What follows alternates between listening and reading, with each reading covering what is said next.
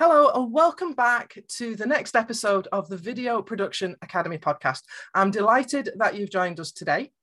I'm also delighted to welcome Heidi to the podcast as well. Now, an amazing thing about Heidi is she's based over in the U S, but works for an Australian business, which absolutely makes my head spin. And I love it because it shows just how amazing technology is. So Heidi, thank you so much for joining me today. Yeah, thank you so much for having me on. I'm really excited to be here. So firstly, I would love for you to introduce yourself and tell the audience what it is that you do. Sure. So like you already said, my name's Heidi and I work for a company in Australia called Digital Darts. And we work primarily with e-commerce, growing e-commerce stores and Shopify stores. And my specialty is Facebook ads and Instagram ads specifically. That's, that's really cool because it's I want to say it's a minefield, and I'm not sure that it is a minefield, but it's certainly not for the beginner, I don't think. Correct. Yes. I think that you can kind of, you can try, but there's definitely some strategy and some things that behind it that really make it work, especially in this time since post i O S fourteen. I think it's quite easy to throw money at it, not knowing what you're doing and get no result. Definitely. Yeah, one hundred percent. And especially Facebook is always in, encouraging you to make this post, boost this post. This post has got so many likes, boost this one. And you kind of fall into that trap, but that's really just spending money in hopes that something is going to happen. Yeah, wishful marketing. Exactly. So are there different use cases for Facebook marketing? I do e-commerce, and that's slightly different than you would do for coaching, for instance. So there are different, slightly different strategies. Overall, the idea is the same. You're targeting to a cold audience at the very top of your funnel, and then you're going to a warm audience, and then you're finally getting to the sale at the bottom of the funnel, especially for coaching. That's usually where it happens. Sometimes with e-commerce, you can show an ad once and it'll sell at the top of the funnel. But a lot of times that's how it's still that same funnel structure. Is there a difference when it's for something that's maybe like a knowledge commerce based compared with something like bricks and mortar? Because with my business, I sit in both camps. So I've got a computer repair shop, but we also have the tech academies as part of it. So it's both things. And they seem to be very different in the way that it works for marketing and Facebook marketing. Definitely. Yeah, one hundred percent. And for the brick and mortar, it's kind of a whole different ballgame with what you post on your Instagram and what platforms even you use. Like, for instance, one of the pen shops that I follow, they really do a great job on TikTok. And so they kind of use that for their Instagram, and that really works for them. But I have another client who is a brick and mortar, and she's strictly just Instagram. TikTok really doesn't work for her. So you have to play with the platforms when you're brick and mortar and figure out what it is, what platform works for you. And sometimes Facebook isn't the spot. Sometimes it's just Instagram. So you just have to play with it. There's so much to learn with it because we're on Facebook, Instagram, and TikTok. And I'm very much trial and error. And I haven't got my head around Instagram at all. I think I'm probably doing better with TikTok than I am with Instagram. And what I'm doing is producing video for TikTok and then sharing it back to Instagram. But it's little things like um, if I use the podcast logo compared with using the V P A logo, the V P A logo does better than the podcast logo. And I don't think it's actually necessarily the logos. I think it's the waveform, because with one, I'll use a straight waveform. The one I use rings, the rings does better than the straight one. So it's little tiny nuances and tweaks that make a big difference. Yeah, absolutely. Things you would never expect too, just like that, lines versus circles, who would have guessed? But there is, you do, that is the cornerstone of getting your ads to work well, is testing all of those things, your hooks, your little icons that you put within the ad and placement, all of those things. So it's really important to just test, test, test, test, test until you know what works. one of the things that I read about the testing is don't change too many things. So if you're testing two things side by side, just have one element that's different, because otherwise you won't know what's successful and what's not, what's actually made the change. Yes, one hundred percent. Make sure everything that you do is consistent. So you've got to target to the same people. You've got to have the same audience. You've got to have the same placement. And then you just have to change one tiny thing and test that and then go from there. But otherwise, and I always tell people, make sure you have a hypothesis. Sometimes people test and just willy-nilly kind of, and they don't ever have, they're not like, well, I think this is going to happen, or I'm testing because I want this to happen. There's no hypothesis. So you really have to have that hypothesis in order to make sense of what you're seeing. So really you're working your way backwards. You're going with the end result I would like is this. What yeah. I think it will be is somewhere between here and here, and let's see how we get to that point. Yes. And sometimes it blows you out of the water. It's completely the opposite of what you think. So you just have to test. It's really funny when something works and you're like, oh, why did it do that? And then you do something yes. similar and it doesn't. And you're like, well, why didn't it do that? Yeah. Yes. What isn't resonating with that, the audience? I like to tell people to try to test to a broad audience, because especially with i O S fourteen right now, having really targeted interests really just kind of eliminates the broader generate population. And because we've lost so much data, it's really hard to then scale your ads. If you've taken this one ad and you've tested it to this one tiny type of person, and then you want to take it to the next level, you will never have any idea if that same thing is going to work at that next level. You really have to test to a broad audience, see if it works for everyone, and then you can test to that small audience. So you're kind of doing it backwards now from what we would have done in the past. It sounds like it's really keeping you on your toes. It is, yes. It has been a roller coaster this last couple of years for sure. So has it been a good one, or has it been a stressful one? Overall, pretty good. I think I like to say that it's making us better marketers, but there has been a lot of ups and downs. Facebook, I wouldn't say, has really taken the reins on teaching marketers what's going to happen. They've just sort of been like, we don't know, and I hope you figure it out. And we have, but it has it has taken a long journey to get to where we are, and things are still changing. So it's just about being adaptable and living on your feet, I guess, which I quite enjoy. So I think if you're used to doing the same things over and over again, and you feel comfortable doing that, then probably it's going to be real tricky for you. Yeah, it does sound like that. I haven't started to have a look at the information that's there, but TikTok seems to be really aiming towards being able to help people, help businesses do well on their platform. But I don't know if that's because they're able to help people or because it's financially viable for them. Yeah, I think probably a combination of both. TikTok's an interesting one. For a while there, we thought it was going to be Snapchat that was sort of the next big thing. And so we were testing Snapchat ads, and then all of a sudden that just in a blink of an eye disappeared, and it was TikTok. So TikTok could be, so far, it's been working well, but TikTok could be Snapchat in another six months, you know, like it's just technology moves so fast. It's hard to say, I know, but right now it's working really good using TikTok and then pulling it into Instagram or Facebook. It was interesting because Clubhouse kind of really came out of nowhere. And at the time I didn't have an iPhone. I was on Android.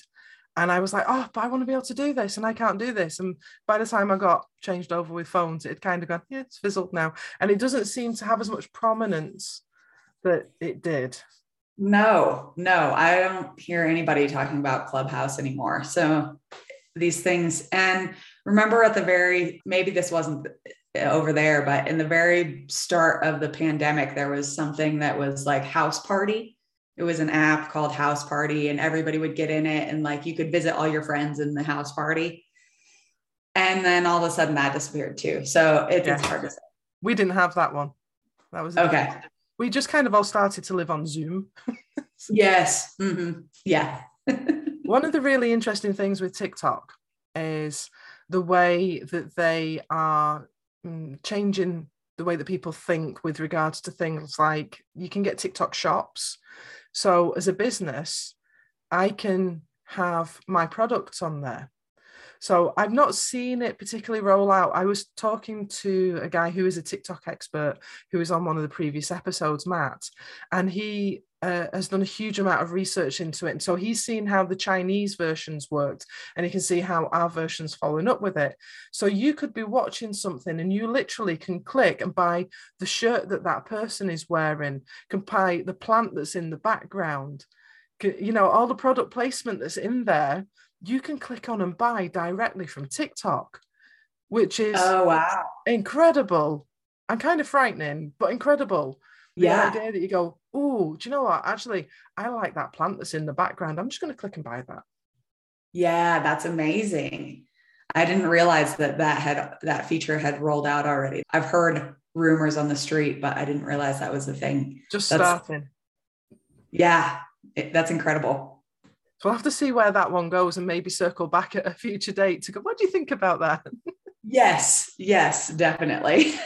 So one of the things with Facebook marketing that I really struggled with was the pixel, because you hear about it and it's an incredibly powerful tool. And I understand that it's a little bit of code, but actually it was really, really difficult to find out how do you get it and where do you put it? And I did a whole heap of training and got nowhere with it. And then I watched somebody else and in ten minutes, she had it sorted and I understood it. So it was one of those things that I found incredibly confusing for something that actually really shouldn't be. Yeah, definitely. And also don't get too comfortable with the pixel, because word on the street is that that's phasing out. And Facebook is going to be using CAPI now, or what they call it, CAPI, and it's a server-side program. So it's sort of like the Pixel in that it tracks who's been to your website and all of those things that you need to know for tracking. But it'll be able to gather more information than what we could have with just the Pixel. And it kind of communicates with other platforms a little bit better. Okay. So the goal is to kind of get some more data into the funnel, right? Or into the algorithm. So yes.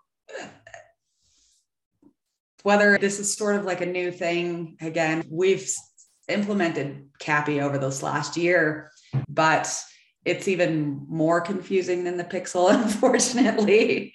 I was going to say, is it easier? I was hoping you were going to say yes. Yeah, no, it's not. There's all sorts of steps that you have to do. I suppose this is a good thing that, you know, there's organizations and individuals like you to be there for when we go, okay, this hurts, please fix. Yes. Yeah. And luckily, I think there's a lot of YouTubers out there that are starting to make YouTube videos about how to implement CAPI on your website. So I think it'll all work out. It always does. But yeah, it'll just take us a while to get there. There's always that transition that's always it's really uncomfortable, where you have the early adopters that forge the way ahead. And then you have the people that follow on, and then you have the laggards at the very end sort of kicking and screaming and not really wanting to go. And I would like to think I'm in the middle. Yes. Yeah. Yeah. I think that's a good analogy. Yeah. It's good in some ways, the fact that it changes all the time, because it's interesting. But there's also that element of, gosh darn it, I've just got my head around the pixel and now you're going to change it? Really? No. Yes. Please. Yes. And that seems to be the way Facebook operates in general. They're like, one day they're like, we're going to do this. And the next day they're like, nope, just kidding. We're not doing that anymore. We're going to do something else. So you get prepared for one thing and it's another thing all the time. Do you think that's going to make people move away from the platform? Yeah, I, yes, I think that that is partially probably what would make people move away from the platform. Yeah. I mean, like you were saying with TikTok, it's so easy. Um, you throw a video up and it's just it, easy and intuitive. Whereas I think that you get more data with Facebook, but it is far more difficult to figure out the structure, how to make it make money, implementing CAPI, all these different things. So it could be that that people move away for that reason. Yeah, I think it's interesting at the moment because there's a lot of talk about how there's different groups on different social media platforms. And there definitely seems to be a migration away from Facebook. And it used to be almost like an age-related thing, because I'm of an age that I'm the right age for Facebook now. It used to be a young person's platform, but it really isn't now. It's, I don't want to say it without offending myself now. I want to say middle-aged, but then I don't want to identify as being middle-aged. So it's yeah. uh, like the over thirties, over thirty-fives would be on Facebook, but the under thirties are on Instagram. Yeah. And then it seems to be a very young platform that's on TikTok, but then I also see quite a mixture that's on there as well, because there's always those that don't fit in the segments that are going to use it anyway. Yes. Yeah. And I think a lot of, at least people that I follow on TikTok, probably this is not standard, but a lot of people that I follow are like people that are educating about different, their field, be it medical or entomology, kind of whatever it is that they're educated in. So I think that that's interesting too, but I think then there's probably a lot of just like weird stuff that happens on TikTok that I don't know about too, because I'm not on that platform all the time. So there's a lot of weird stuff on TikTok. That's for real. Yeah. One of the things that I was really impressed with TikTok is I decided I wanted to use it more because I thought there's, you know, there's a, a possibility here for the business. And the algorithm learns what you like so quickly. It was really, yeah. really interesting because the first day I got lots of jiggling people and offensive things and so much swearing. And it was like, nope, don't like it, don't like it, don't like it. And then it started to show me other things. And so now my feed is full of dogs, which is fine. I'm quite happy with that. Lots of yes. music, which is fine. I'm quite happy with that as well. And so it's not often now where it gets it wrong. Right. Yeah. Yeah. It really does learn what you like very quickly. And that's, I think, one of the things that all algorithms kind of have in common is that we've figured out how to make it really pick up on what you like and what you're interested in really quickly. So anytime you get on Instagram, TikTok, any one of those, it's going to pick that up quickly. One of the things that's interesting, because you have the Instagram Reels and you have TikTok, where they actively say, discover these people, whereas Facebook seems to be a lot more closed off. Yes. Yeah. That is an interesting thing that Facebook has done. I'm not really sure why they've chosen to do that. I don't know if that has to do with data loss in the algorithm. I mean, it does still show you sometimes like this person, you might like this person. But I'm not sure if that's, yeah, I can't say for sure what that's about. It's strange. It's an interesting perspective, I think. Yeah, yeah. So where do you think that Facebook marketing is going to go next? Oh man, it's so hard to say. Nobody really knows for sure at this point, but I do think there's a couple of things that I think that Facebook really needs to focus on if they're going to keep their game strong. And one of those things is really listening to the marketers that are doing the ads right now. It seems like the people that they hire to help people that aren't able to hire agencies like mine really have never done ads before. They've not, never run the ads. They don't know. They've just taken kind of whatever information has been given to them in their training process. And it feels like nobody has asked the marketer what is the best protocol or what is what they would recommend in this scenario. So really you're going to get it really base level information. And I do think that they are trying to kind of phase people like me out and make it easier for just the regular person to run ads. So we'll see if they get that accomplished. And if they do, I think that could be a game changer for them. And then the other thing that they're really t- pushing hard right now is the metaverse. Have you heard anything about that? I was listening to a podcast yesterday, and it was actually a lawyer, an attorney in the U S who works with web three. And he has like virtual meeting rooms that's all through the metaverse. And, you know, he does like V I P days on yachts, and it's all within this metaverse. Yeah. And it was just like, it, it was so interesting because it was really different to what I expected the conversation to be. Because my initial thing is, I don't like crypto. I don't trust any of those things. I don't like the idea of the metaverse. And then I listened to that and going, well, actually, that's quite interesting. Yeah, it is really interesting. I especially like the sort of virtual meeting idea.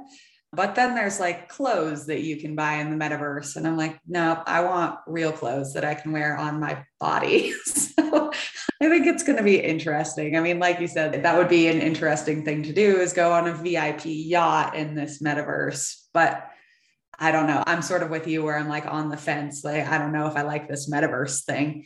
But I think that one of the things that Facebook is really pushing with this metaverse is that then they'll be able to advertise within their own universe, basically. And so they'll have more control of what you see, what you hear, what you, all of those things. Like, they'll have control of the advertising. Whereas right now they don't have as much control because there's been all these systems put in place by Apple and Google and other platforms that kind of make it difficult for them to gather information. So within the metaverse, I think that they'll have more opportunities to do that, because that, I mean, you'll be in there yachting and stuff. So obviously you're interested in yachts, you know? So yeah. I can see how it could be incredibly powerful. Yeah. As somebody who is a parent of kids with additional support needs, I have one who rarely goes out of the house. She lives her life online.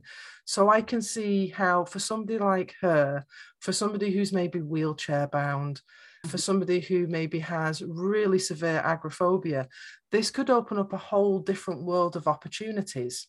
You know, that somebody in a wheelchair can go and do a bobsleigh run or be involved in something on a different level. And yeah. we did a lot of work around virtual reality and augmented reality. And we could see how for people that have difficulties in getting involved in things at whatever level, this then opens up something new.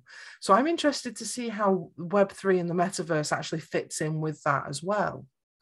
Yes. Yeah. That's the piece that's really interesting to me. Like, those sorts of opportunities are really inspiring and like heartfelt.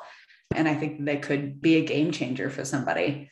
So yeah, it'll be interesting to see where all of that goes.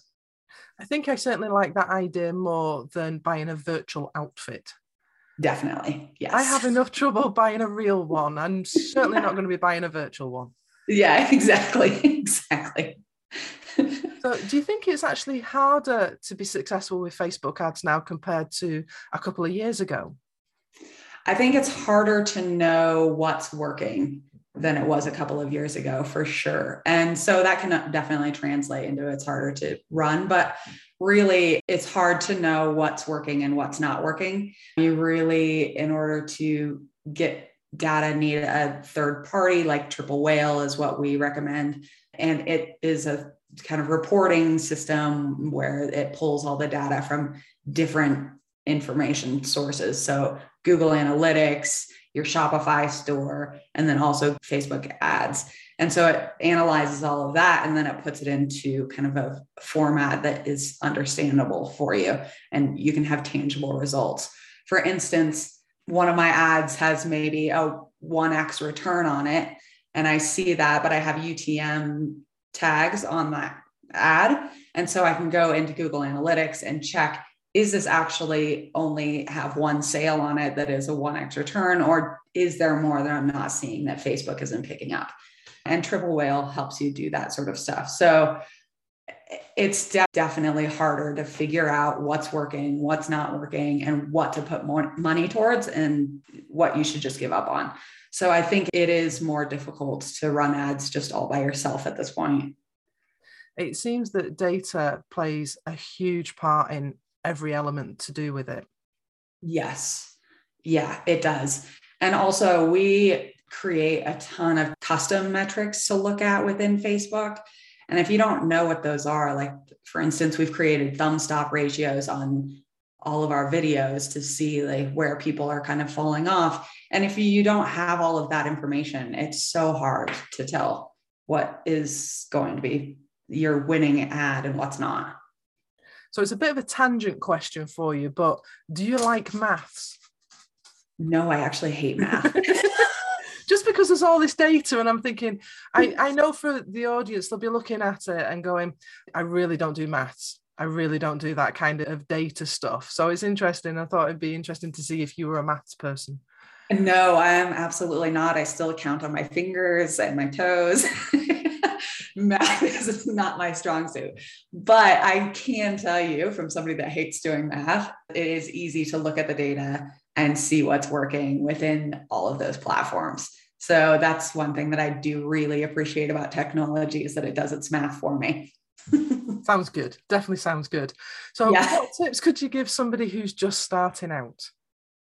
So I think one of the biggest things that I see people really concerned about is the learning phase. Forget the learning phase. It does not matter. Facebook is always like, oh, you have to spend more money on this if you want to get it out of the learning phase. Forget that nonsense. You really, it depends on your audience size if it's ever going to get out of learning phase. So I have bottom of funnel audiences that will never be out of the learning phase because they're such a small audience. And that's okay. It doesn't matter. The return is good. That's what matters. And same with like some of my top of funnel ads. If I have a smaller audience that I'm targeting to, it just doesn't make sense to put more money towards it because the frequency will then get high. And then at that point, you're wasting your ad spend, which leads me to my next tip. Make sure that you're looking at your frequency, because if your frequency is getting too high, I, I would say stay around one, one and a half for the, the top of the funnel. And then towards the bottom of the funnel, don't let it get past three. But I've seen accounts that have like a twenty frequency, and that is way too high. Like if people are not buying from you with a twenty frequency, they're not going to buy from you. So don't waste your money. So I think that that's, those are two of my big tips. Also, I would say start out with targeting broad audiences. That's going to be really through, through and through. That's where I see, like, you can put a couple of interests in there, but do like interests together and don't do more than twenty interests in one ad set. I see people get really carried away with the interests. Sometimes they'll have like seven hundred interests in one ad set, and it's too much. Like the algorithm freaks out and they're like, I don't know what to do. And this is like too, too much. So don't give it too much to deal with. It's, it's a fragile creature. So I would say no more than twenty interests in one audience, and make sure that they're kind of like interests. And so, yeah, you're kind of targeting the same like people. I can imagine if it was a case of like niching down and it was all those interests, you're going to end up with like one person in the world that's going to fit that. Yes, exactly. Yeah. Yeah. So you don't want to get into like the, this person must like elephants and they also must like the color pink and they also must wear Nike shoes. Like you don't want to get into that. Like that's the algorithm. Yeah. Makes the algorithm tweaky. Probably gives it a migraine. It needs to go and sit in a corner and recover for a while. Exactly. Yeah. Yeah. Sounds like technology all over, actually, but there you go. Yes. Yeah.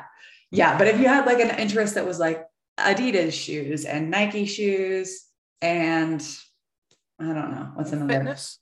Yeah. Yeah. If you had a fitness one, that's perfect. That's like a broad audience that the algorithm will know what to do with that information. Yeah, so it really needs to be relevant. So if it was something around that, it would be maybe a particular brand, fitness, and maybe something to do with nutrition would make yeah. sense to pair that up. So you would say, well, you know, it's Adidas and fitness and keto, for example, would make sense to put those together. Exactly, exactly. Yeah. Perfect. So how can people connect with you? They can email me anytime at social at digital darts dot com dot a u. They can also check out our website, digital darts dot com dot a u. We also do several different things. We do S E O, we do Google ads. So if you're interested in any of those things, Lawrence is going to be the guy that you talk to to get all of that information. That's absolutely perfect. Thank you so much for spending the time with me today. It's been really enlightening, and it explains so much of why I get so confused with Facebook. Yeah, yeah. Hopefully it'll be easier one day. Definitely. Thank you so much. Yeah, of course. Have a wonderful day. Thanks for having me on. Thank you for listening to the Video Production Academy podcast, or watching it if you're viewing us on YouTube. I'm Lee Midlane, and I've been your host for this episode. If you'd like more information, resources, or free downloads, head over to the Video Production Academy at w w w dot video production academy dot co dot u k. Reach out if you have any questions, queries, or comments, and subscribe to hear more inspiring conversations with business owners just like you who've built their business using video. Until next week, shoot for the moon.